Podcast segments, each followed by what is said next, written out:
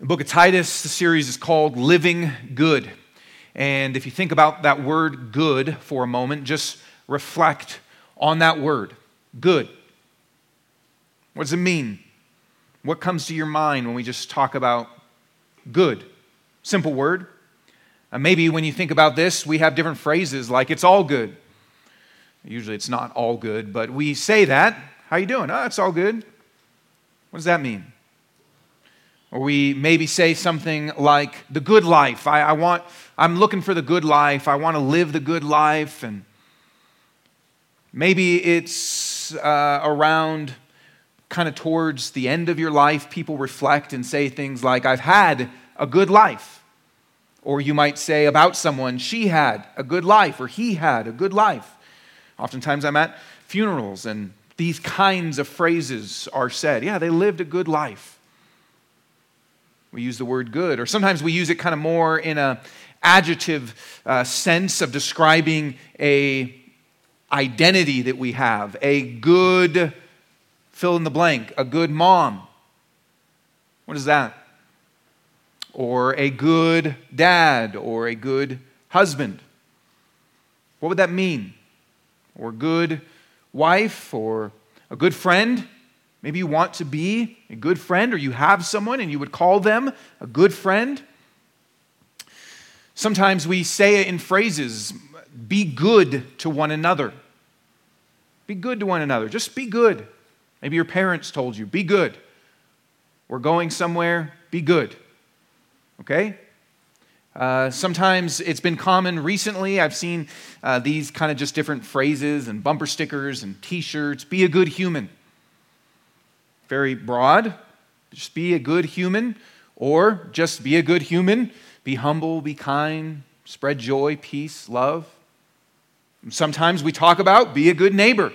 That's a very common phrase. I think really during the pandemic stuff that really kind of kicked off. I remember uh, seeing on, on, the, on the street, there was a kind of down the, like the freeway, it said, We can beat this together, be a good neighbor. It was graffitied on the side of uh, the street. It's like it's an interesting way to convey the message. But sometimes we say that just be a good neighbor. We talk about at our church, we want to be a good neighbor to the teachers around us. So there's this idea of good, being good, and gets at a desire that we have to live a good life, to do good with our life. What if we could say, go back through all those different areas, and you could say about friendship and marriage and parenting and, and all those different things? What if we could say, yes, it is good? I have lived a good life. What if you could say, no, no asterisks, no, no kind of uh, hypocrisy, but you could say, I am a good father. I am a good wife. I am a good friend. If we could say those things, if we could say, I've lived a good life, I've been a good neighbor, if we could say that, there would be a sense of peace, maybe a sense of accomplishment, a sense of rest, of, okay, all right, I, it's all good. I'm good. We have a desire to live a good life, to be good, to do good, but it's not easy. That's not an easy thing, partially because we don't necessarily even know what it means to be good. What does that mean? How do you define what it means to be good? Sometimes it's difficult because we do know what it means, but we lack the motivation, we lack the energy, it's hard to actually step into what is good. You may know the good, but that doesn't mean that we necessarily have the energy or the discipline or sometimes the courage to live and to do what is good. But as we explore this book together, the book of Titus, Titus is going to help us see this book of Titus. It's written by Paul to a person named Titus. God is going to help us see that God doesn't just want us to believe things. Coming to church, if you're a Christian, there's a lot of things that we want to believe, and that is good and that's important, but God doesn't only want us to believe things, He wants us to live things. He wants to give us a good life, to live good. Really, the theme of the book of Titus, it uses the word good often, and it really, the theme of the whole book is connecting what we believe to how we live and showing that there is an inextricable, inextricable link to what we believe and to how we live the good that God has for us. So, however you see your life right now, however, however you see some of those categories that maybe were put up on there, however you see it, maybe you see your life as filled with suffering and struggle. Maybe you see your life as there's sin in your life. Maybe you just see the gaps of where you are and what good would look like. Maybe you see the gaps. Maybe they're small, maybe they're big. Of being able to say authentically, it's good wherever you see yourself.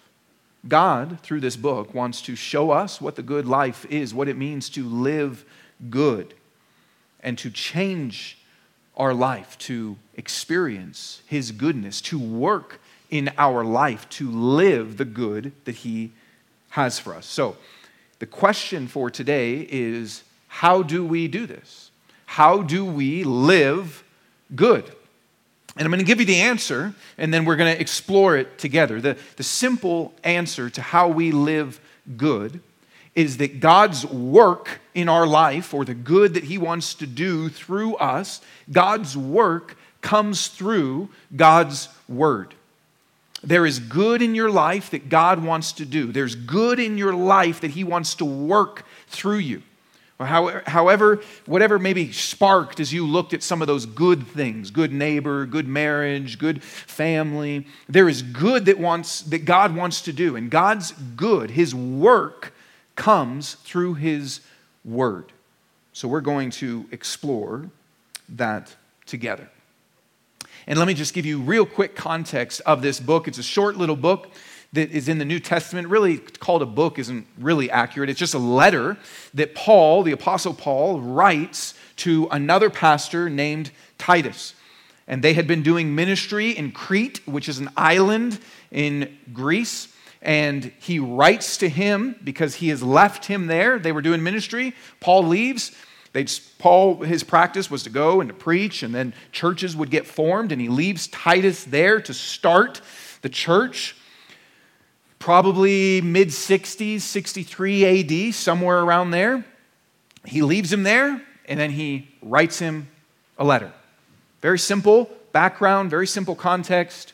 Here's what it says. I'll read the whole thing, not the whole book, but the whole, uh, the whole first section that we're going to look at, and then we'll explore what it means to live the good life together. Here's what it says Paul, just kind of introing we don't really intro things that way anymore. When I write an email, I don't say Caleb and then kind of go into my message, but maybe we should bring that back.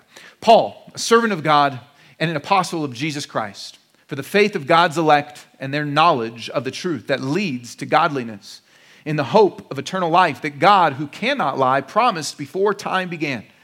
In his own time, he has revealed his word in the preaching with which I was entrusted by the command of God our Savior to Titus, my true son in our common faith, grace and peace from God the Father and Christ Jesus our Savior. The reason I left you in Crete was to set right what was left undone. And as I directed you to appoint elders in every town, an elder must be blameless, the husband of one wife, with faithful children who are not accused of wildness or rebellion. As an overseer of God's household, he must be blameless, not arrogant, not hot tempered, not an excessive drinker, not a bully not greedy for money, but hospitable, loving what is good, sensible, righteous, holy, self controlled, holding to the faithful message as taught, so that he will be able both to encourage with sound teaching and to refute those who contradict it. For there are many rebellious people, full of empty talk and deception, especially those from the circumcision party. It is necessary to silence them. They are ruining entire households by teaching what they shouldn't in order to get money dishonestly. One of their very own prophets said, Cretans are always liars, evil beasts, lazy gluttons. This testimony is true. For this reason, rebuke them sharply so that they may be sound in the faith and may not pay attention to Jewish myths and the commands of people who reject the truth. To the pure, everything is pure. But to those who are defiled and unbelieving, nothing is pure. In fact, both their mind and conscience are defiled. They claim to know God, but they deny him by their works. They are detestable, disobedient, and unfit for any good work. So we are going to start with this. Why do we need God's word to live good? I said here's kind of the, the statement that God's work comes through God's word. If we want to live good, the way, the answer is that God's work comes through God's word. But we're going to start with this. Why is it that we need God's word to live good? Why not just be simple and say, just be good, be a good neighbor? I saw something this morning that was a comment on social media about, it doesn't even matter, but just someone said, just be a good neighbor. That's kind of the answer to it. Just be good. So, why do we need God's word to live good? Is it that complicated? Isn't it just simple? We're going to go through Titus and, and kind of work backwards today in what he presents. Why do we need God's word to live good? Here's the first reason, and it's maybe you've kind of picked up on this already. There are different ways to define what is good. There's different ways to define what is good. If I said, hey, you want to go get some good food? And you said, yeah, that might look very different between what you and I think. I might be thinking of Indian food. You might be thinking of a McDonald's cheeseburger. Those are very different. If I said, I'm going to bring you some good food tonight, and it, we had a different conception, that could lead to very different results. I remember when um, I, I, i love movies, all sorts of movies. And I remember when I was just kind of getting to know my wife, I was like, hey, I want to take you, me and a friend are going to go see this good movie. We'd love to have you come. The movie was Apocalypto. I don't know if you've ever seen that, but it's a movie that Mel Gibson made that's kind of about uh, Aztecs and human sacrifice and all sorts of crazy stuff happening, heads getting chopped off, all sorts of great stuff. And I was like, this is a good movie. And in fact, I even think it was a romantic movie because it's about this husband that's trying to rescue his wife from getting sacrificed. And it's like, this is a good love story movie. We had very different definitions. I think her eyes were closed most of the movie. She still married me. So I think it was the movie. It was a romance movie. That's why. It's a good movie. If we define good different, that will lead to different things. In fact, if you even just type in the word uh, or the phrase, the good life, thought this was interesting and Webster's dictionary is kind of the first thing that comes up. And look how even these are different in the dictionary, our source of truth. Look what it says. De- that was a joke, but the definition of the good life. It says the kind of life that people with a lot of money are able to have. That's the first definition. She grew up poor, but now she's living the good life. Okay? But now look at the second definition and how it's basically the opposite a happy and enjoyable life. She gave up a good job in the city to move to the country in search of the good life. One is defining the good life as it's what people with a lot of money have. They're able to have the good life. They were poor, but now they've come up here. The other one is mainly saying they're up here and now they've gone down here. The good life. We need God's word to define the good life because there's very different ways to define what good even means. If you go to uh, this website, if you just type in be a good human, this is one of the first things that come up. Here's what their mission and values are. Here at Be a Good Human Co., we think teaching kids to be a good human is an important part of our future. By focusing on this simple mantra, we are encouraging a future generation of feminists, activists, and environmentalists. So even the word that they say, it's a simple mantra be a good human, right? Very simple. And now they define that as generation of feminists, activists, environmentalists. But it's simple. However, if you type in, this was be a good human, here's be a good person. This is actually a, a place in Denver, just close by. And it says, this is the most basic concept. Again, this is very simple. This brand was developed based on a passion for positivity and a brighter future that we foresee within our society. There's 7.8 billion people on this earth. Out of that many people, how many do you know? Now, reflecting back on yourself, what's going to separate you from the rest of the crowd? Be a good person, kind of a cool shirt. Now ask yourself are you doing everything you can to be who you want to be? That's a very different definition. This is more kind of a self esteem definition. Be all that you can be. How are you going to stand out from the crowd? Be a good person. The other definition, even though both of them say it's very simple, is more kind of it's environmental, funda- uh, not fundamentalist, fem- the opposite of fundamentalist, feminist. It's kind of more that genre. Both saying it's simple, just be good, be a good human, be a good person. But we need God's word to define what it means to live good because there's different definitions. You can't just use the word good and expect that we will arrive at the same thing. What does it mean to be a good neighbor? That depends on what you think good is. What does it mean to be a good spouse or good parent? Or what does it mean to be a good worker? What is it? Those are, it's going to be very different depending on how you define what good is. Now, in Crete, the city that they're in, Paul says this there are many rebellious people full of empty talk and deception meaning they are talking about things, they are teaching things, they are communicating things. And one of their very own, so this is uh, attributed to Epimenides, which is a Greek uh, philosopher, poet, said that Cretans are always liars, evil beasts, lazy gluttons. This testimony is true. Paul is saying this is what the culture is in Crete. This is what they value. These are how they define what is good. They were proud of this. He's saying this is what the culture is like. And this is what these teachers are teaching. It is the whole culture. They define good as dishonesty, gluttony, being an evil beast. In fact, this is from uh, William Mounce's commentary.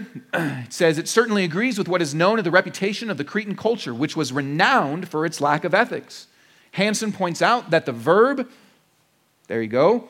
Christus, not Christus, Crete, Crete, I can't remember, means to lie. That the Cretans had a reputation for stealing, and that during the first century BC, Crete became famous for its housing of robbers and pirates. Cicero, another Greek philosopher, states that the Cretans consider piracy and brigandage honorable. Quinn cites Polybius as saying that it was almost impossible to find personal conduct more treacherous or public policy more unjust than in Crete. So the whole culture valued this. This is what it was like.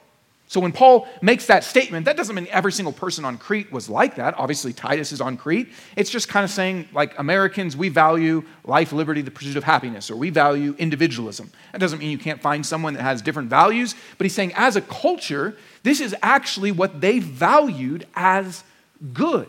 This is actually what they thought was what it meant to live good and what the good life was. We need God's word to live good because there are different definitions of good. The values around us will always have different definitions, competing definitions of what is good. And it's easy to soak up the values that are around us.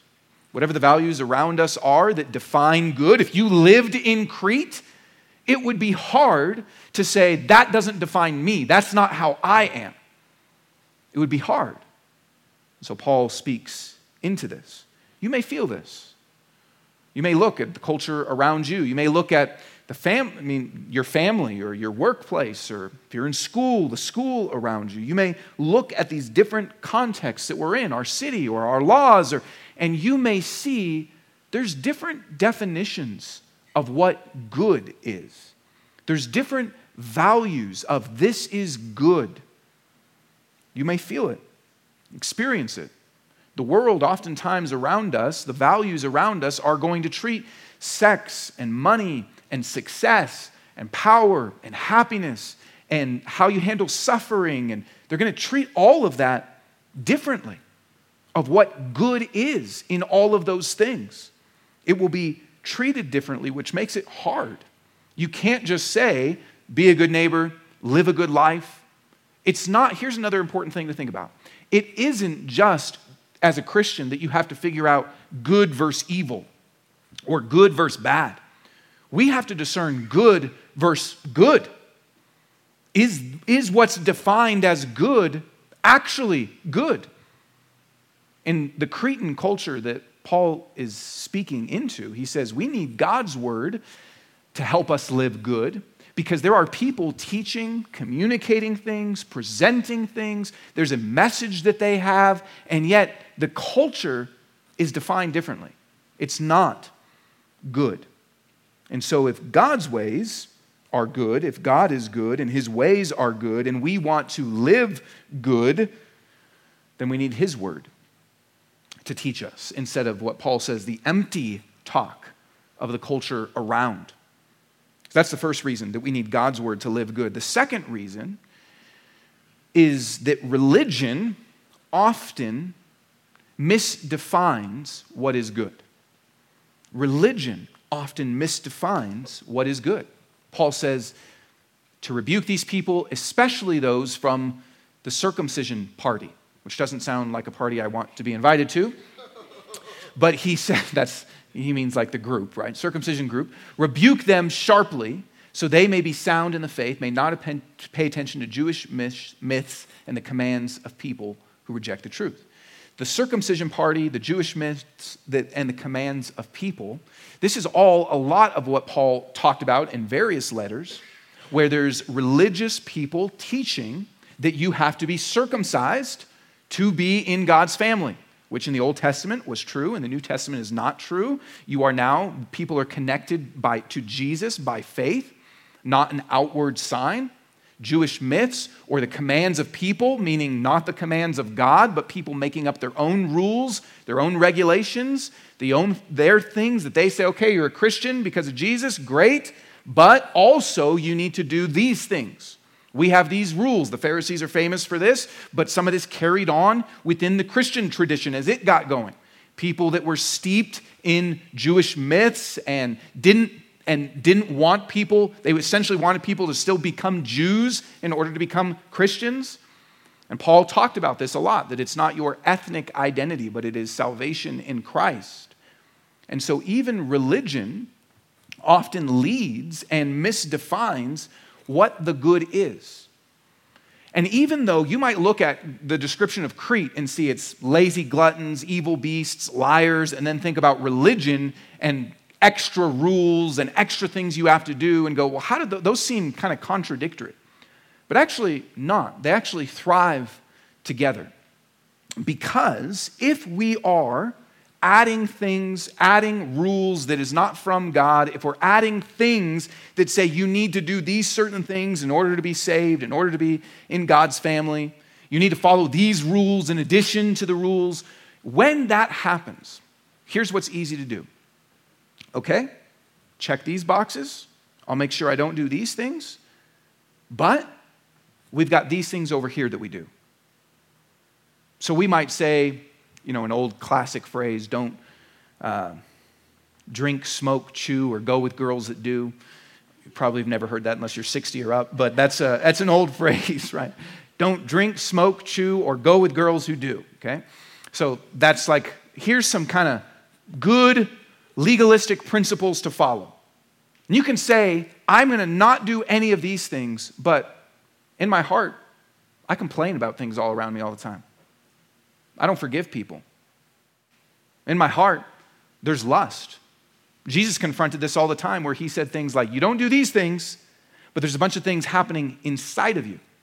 You're not murdering anybody, so you check the box. You're not a drunkard, so you check the box. You're not committing adultery, so you check the box. But there's all sorts of things happening in our heart there's lust, there's anger, there's selfishness, there's judgmentalism, unkindness. There's all sorts of things happening in our heart. And so it misdefines what it means to be good because we can create certain rules over here that if we are able to check, and oftentimes we create the rules ourselves that are easy for us to follow, but then there's all these other things that actually are left undone. And so we're able to say, I am living the good life. I am living good. I'm a good person because we don't do certain things that maybe, based on our experience or our background or our disposition, are actually easy for us to do. But all the other things and our heart is not good. And so it's actually easy to be very bad in the way that God's word would define it and think we are being very good. The Pharisees were Jesus' number one enemy, and they were very good. But it's because there was all stuff in their heart that they, Jesus says, you wash the outside of the cup, but the inside is still messed up. That's my tr- uh, paraphrase. Which is why Paul says, to the pure, everything is pure, but to those who are defiled and unbelieving, nothing is pure. In fact, both their mind and conscience are defiled. If you are pure, which means that you are someone who has a pure devotion to Jesus, that He has your heart. When it's using pure, it's talking about our heart belongs to Him. If you are pure, then all that then purity is going to flow out of you. When your heart is good, it's going to flow out of that. But if you are impure, then all the different things you do, even if they're good, are actually going to be defiled. So we need God's word to live good because there's different ways to define it. And actually, oftentimes, this is why Paul talks about this often, the New Testament does often, oftentimes in the church, it makes it harder when you are trying to, in some ways, be a good person and follow religious teaching, and you think you are, but your heart is actually ending up far from God. It's actually impure. Your heart actually doesn't belong to Him, even if certain activities do. And all of this maybe seems kind of bad. Okay, there's values around us, or maybe I can check too many boxes and not actually give my heart to God. Maybe it seems kind of bad, but Paul says it's actually worse than that. He says it's necessary to silence the people that are teaching this because, and that might sound kind of mafia ish, you know, you need to silence them. They're ruining entire households by teaching what they shouldn't. Ru- he says the effect of this is it actually ruins entire households. It ruins the good that God wants to do in your marriage and in your life and in your family and in yourself. It ruins things. It's not just kind of like a, all right, yeah, that's interesting thought. Paul says th- these people need to be shut up because it's ruining households. It will ruin your life to have a different definition of good. It will ruin the good that God wants for you.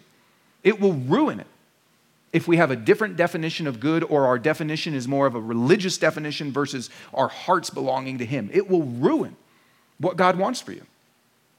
That's serious.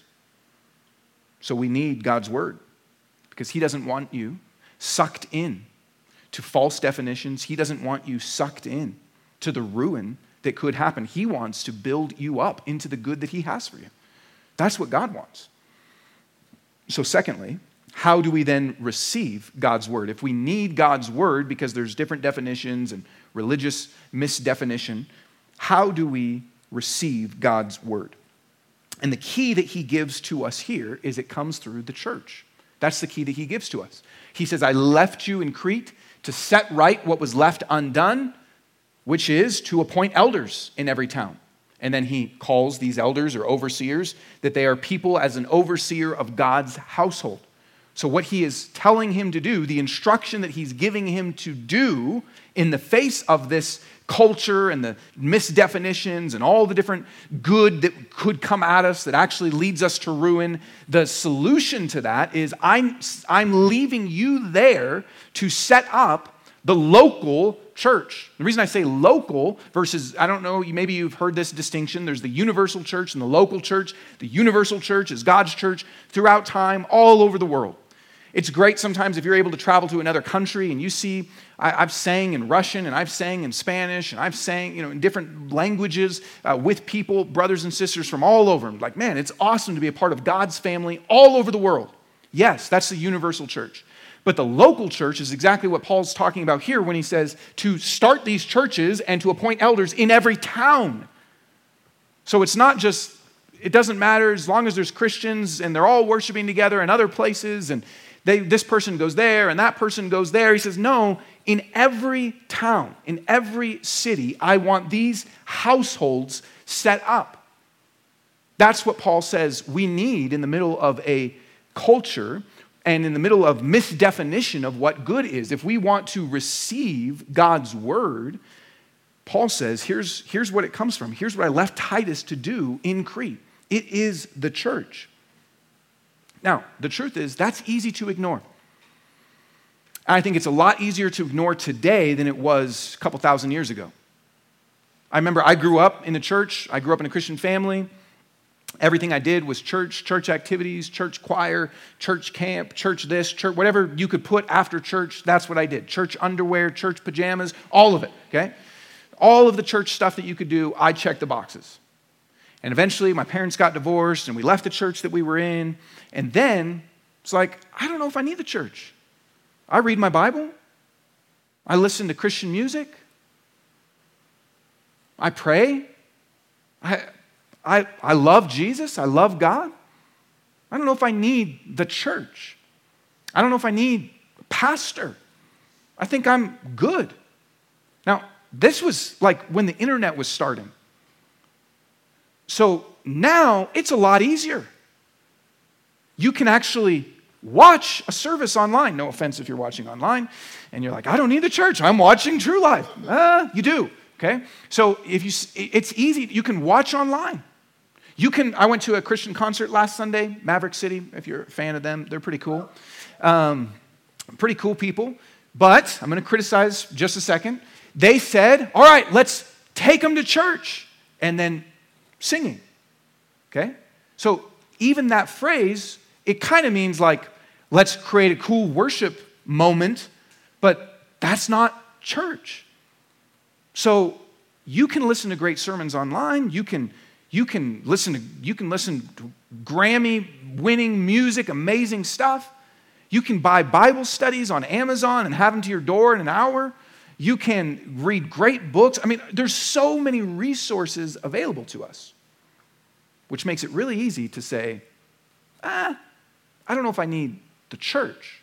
Or aren't we all a part of the church? Or this is my church, referring to whatever it is that you do that you enjoy.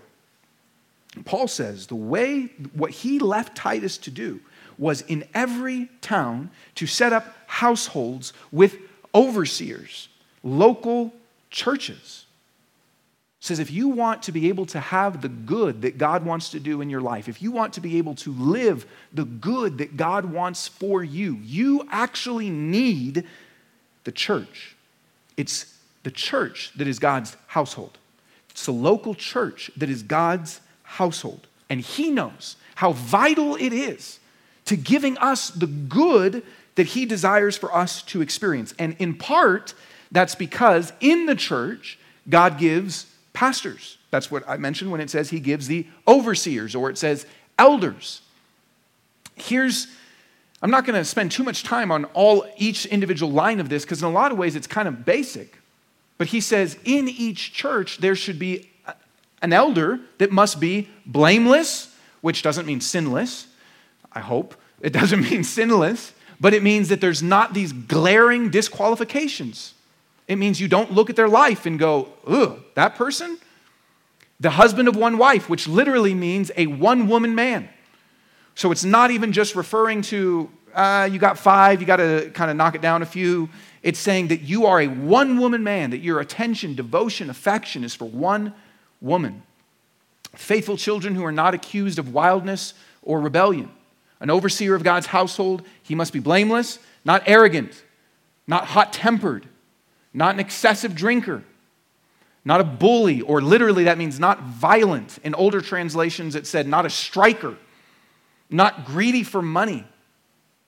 So, therefore, generous, hospitable, loving what is good. That means there's an actual passion and a desire to see what is good happen. Sensible, not just kind of making erratic decisions. Righteous, holy, their life with God. Self controlled, that there's discipline that's in their life.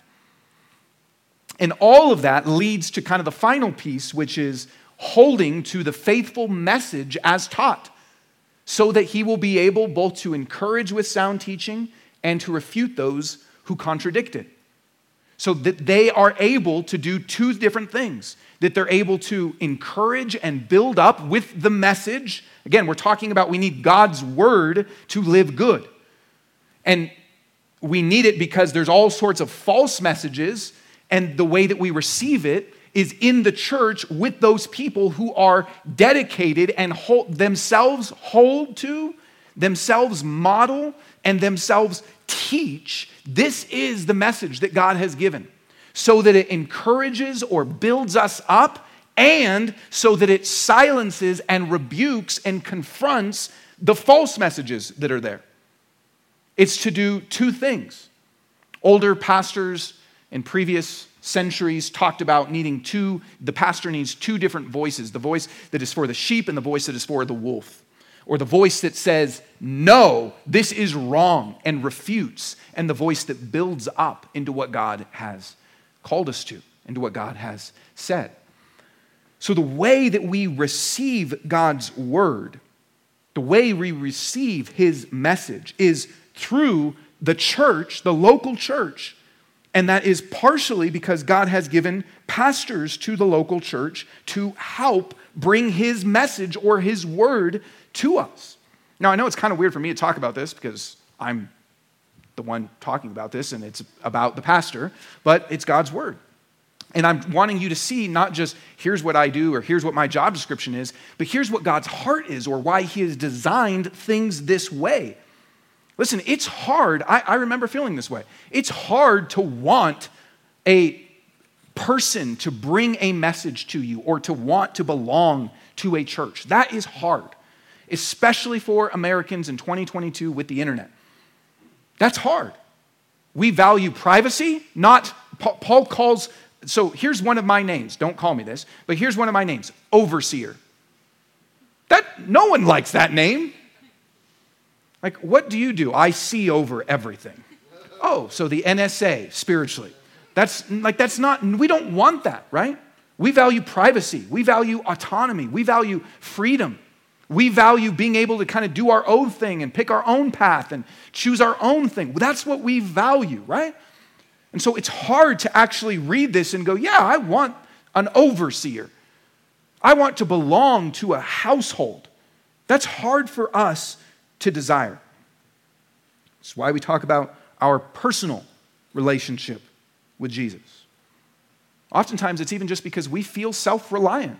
We don't feel like we need something outside of us. We can figure it out ourselves. We're great at Googling and reading, and we can figure it out ourselves. We can have a great relationship with God by ourselves. But Paul says, in order to receive God's word, we need we need the objective and the committed voice outside of ourselves to build us up and to protect us from the false messages around us that might influence us. I saw this little graphic and thought it was just simple but helpful that there is truth and then there's the trends. Trends go left, they go right, they go up, they go down. And part of what Paul is even saying here is there's our culture and there is religious misdefinition around us. And in order to be able to actually be built up and experience the good that God has for you, you need those people that hold to the faithful message and that are committed to bringing that into your life and protecting from whatever trends come and go. It's really interesting when you study history because you see that sometimes people really value this over here and then they really value this over here and it changes and it goes and it comes up and down. And we need to be able to have a faithful message that we experience and that we are encouraged with and that we are protected. If you want to fully experience everything that God wants to do in your life, you need to receive His Word and the way that you receive His Word, in large part, isn't just through reading your Bible, not just through community group, not just through a friend that you talk to that it's a really good friend, that, not just through a, a Bible app that has a good devotional or program, not just through listening to sermons, which usually those pastors even say, don't listen to me, be a part of a church. Most of the most famous uh, preachers that maybe in here you would be inclined to listen to all say, don't listen to me, be a part of the church. Don't just listen to me. It's not just through those things, but it's through, Paul says, God gives us, the local church and the pastors bringing that message to us that we need. You'll never, listen, this is maybe hard to receive, but you will, you'll never get to the good that God desires for you You will never get to the good He desires for you in your marriage or in your own sense of purpose or in your family or just with you and Him. You'll never get there of where you could get by yourself. Never. That's not how God has designed us. It will never happen. Even Michael, and I'm speaking out of my uh, zone here when I start talking about sports, but even Michael Jordan needed Phil Jackson. Even the best of all time needed someone that was on the outside, encouraging them, helping them stay on the faithful message of basketball or whatever, you know. They needed a coach. You never find a, uh, one of the great athletes that says, I did this all myself. You always need someone on the outside that is helping you to what you are designed to experience, to the good. And that is exactly how God has designed it for us. Much of the good that God wants to do in your life will stay stagnant or will stay at the place where if you're here and church and receiving from pastors, overseers, elders is here, much of the good is going to have a wall that you won't get to. You'll stay stuck. Might be kind of good, might be pretty good, but it won't be what God intends it to be. It'll never be all that it could be. So let me ask you this what does that mean for you? What does it mean for how you prioritize church? What does it mean for how you think about what it means to even receive God's word right now and on Sundays? There's a way to come to church that's kind of just, yeah, I just kind of sit in the chair and listen in the end. Okay, good. Did it. And there's a way that says, I really need God's faithful message. I need that to be protected and to be built. I need it. Those are different heart postures. So, what does that mean for you? Are you using the means that God has designed to help you live the good that He has for you? God's heart is seen in this. God's heart is seen in that this is what he desires to give to you. Think about all, like when you look at all the kind of instructions that are here and qualifications that are here, and, that is showing, really, it's showing Jesus as the true and perfect pastor and saying that's what God's heart is for you to experience. That's what he desires for you. He wants to keep, protect you, he wants to help you, he wants to lead you. That's what God wants. And so He designs a household to be able to experience that. Last thing is what does God's word do? We need God's word because there's different definitions of good and there's misdefinitions even within religion. The way that we receive it is through the local church and through pastors and leaders that God has given to us. And what does it do?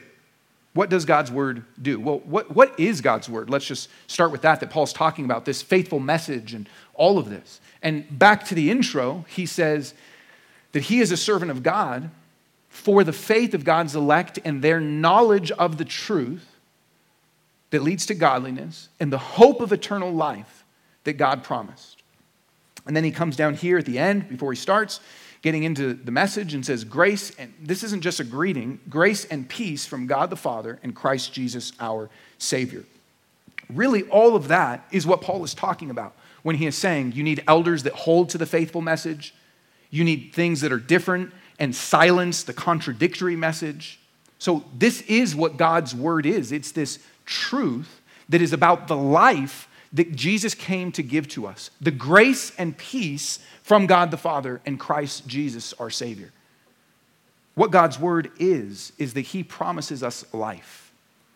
The truth, the knowledge of the truth that Paul is committed to preaching and setting up elders to preach and keep is that Jesus brings life, that grace and peace are available to us, that He is a Savior, that you can't save yourself, but that He saves you, that you can't earn your way, but that He graciously loves us. That you can have peace with God. You can be reconciled to God and be good with Him. Not because of anything we've done, but because of His salvation. He gives eternal life, which is a quality of life, meaning it's available to us right now to experience knowing Him, enjoying Him. And it's a quantity of life, meaning that can go on starting now and go on forever. It is this that is God's word. this truth, this life that God promised to give to us, that shows us what God's heart is. And then what it does when you grasp that, Paul says, it leads to godliness, the knowledge of the truth that leads to godliness. That as you know the truth, the message of who he is and what he's done, as you know that, it actually leads to your life being godly. Now, here's what godly means godly means that your life is oriented to God, that you love Him, you know Him, you enjoy Him, your heart is towards Him, not just checking boxes, but that your heart truly is saying, I belong to you, I'm defined by you, I want you. It's that you're totally oriented in your life to God. That is what godliness is, that the truth leads to. And when that happens, that leads to the good life or living good. Because as you are oriented to God, you say, I want to obey you. As you're oriented to God, you say, I trust you. And so, what you say about sex, money, power, alcohol, whatever else, I, I trust you and I, I don't need other things to give me satisfaction or peace or refuge or control. I, I trust you. Your ways are good. And so it becomes this heart thing that isn't just a do thing, but is I want you because you are good. Truth of Jesus' salvation and what he's done for us leads to godliness, an orientation to him, which leads to us living good because there's a trust for him, a confidence in him. His ways are good, his will is good. We want him. And so, if you want to live the good that God has for you, what God's word does, what God's truth does, is lead us to godliness, which leads us to living the good that He has. It counters the false definitions of this is good. It counters the religious misdefinitions of good is just an external thing. And instead, it draws our hearts to Him. And then in all of the different things, a good marriage, good family, good, uh, just being a good neighbor. They're all oriented and surrounded by Him, and it leads to our action. God's Word creates His work in our life. There is much that God wants to do in your life. There's all sorts of good that could flow from your life that He wants to do. He wants it to be true that you could say, I have a good marriage, I'm a good friend, I'm a good husband, I'm a good wife, I'm a good neighbor. God wants that to be true in your life. He doesn't want it to be true that what, what Paul said about these people, that they are unfit for any good work. He wants it to be true that you are fit. This happens as His word gets into our life and leads to His work. So, you want to see more good in your life? Are there areas that you look at? Maybe some that I kind of put on there. Are there areas that you say, I want more good? I want to live good. It can be hard. But what if you had more of this? What if it could be true? Paul says that this is the way that God leads us to this. And when we take communion, which we're going to do in just a moment, if you didn't grab one of those cups on the way in, you can grab a little cup. When we take communion, what we're remembering is that Jesus' body was broken for us, that his blood was shed for us. We're remembering his word, the faithful message, the message that's different from all the other messages, the message that does something in our life. We're remembering this salvation, this promise of life, this grace and peace. We're remembering that when we take communion. We're remembering here's his good word that he's given to me. Here's what he's done for me. And we're saying, I want that inside of me. And so, as you take communion, take time to confess where maybe you've bought into false definitions of good or religious definitions of good. Confess where maybe there's been resistance to the means, the church, and pastors that God provides. And thank God for his goodness to you.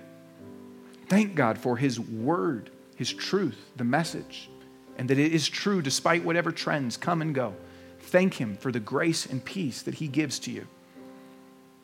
And ask Him to let that lead to good in your life. And so, take a moment and pray. And when you're ready, just take of the bread and the juice, and then we'll respond in singing. Father, I thank you for your goodness to us. I thank you, Jesus, that the faithful message that you want us to receive over and over again, the faithful message that you want us to be built in and protected in, the faithful message is your grace and peace. Thank you that you are Savior, that you reveal yourself not just as teacher, but as Savior. Thank you that we can bring our life to you. Every sin, every sorrow, every suffering, we can bring it to you. We can receive salvation. We can receive your presence. And that your desire is to continually give us good. Help us, Lord, to receive this and to respond in communion and worship. In your name, Jesus. Amen.